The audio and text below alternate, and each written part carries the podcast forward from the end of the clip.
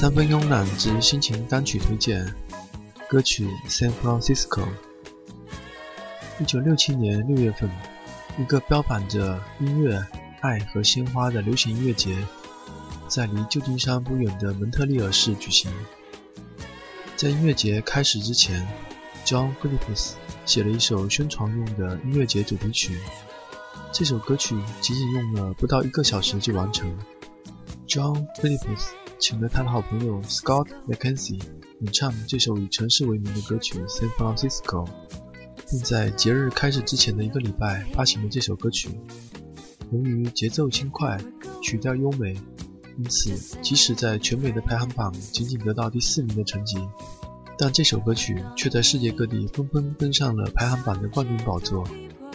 从歌词的字面上看，这不过是一首欢迎人们来到旧金山观光的歌而已。其实不止如此，这首歌的诞生和美国六十年代的嬉皮士运动有着十分密切的关系。六零年以前的美国是个国力强盛、社会安定的国家，但美国介入越战，将大批的美国子弟送入越南丛林打仗，使得在安逸环境中长大的年轻一代。开始对自身的处境和国家政策产生了质疑。后来有一批年轻人以消极的生活态度为抗议，并积极追求自我的表现。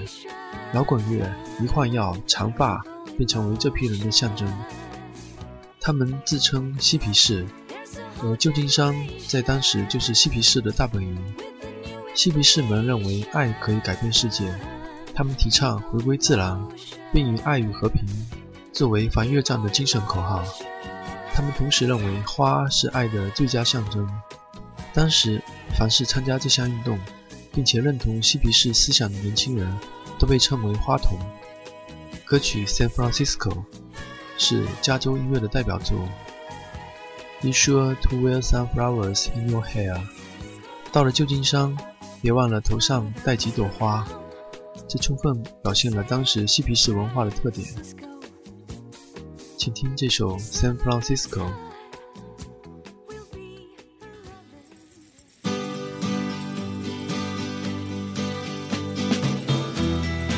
If you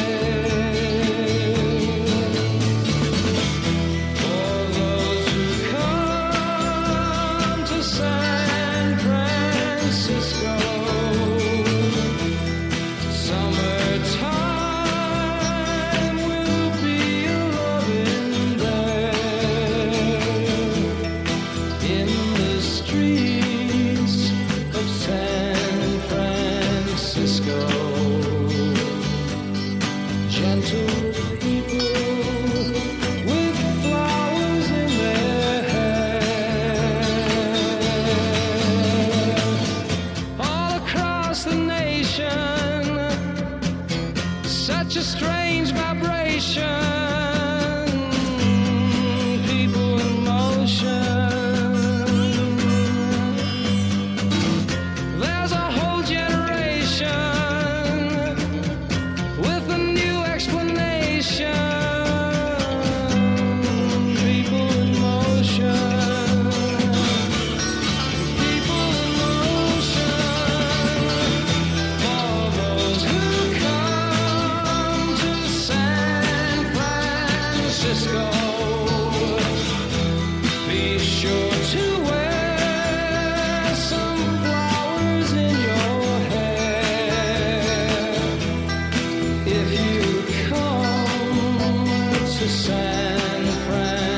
Francisco.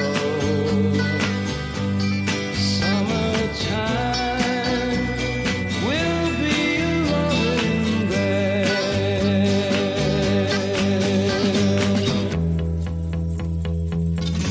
If you come to San Francisco.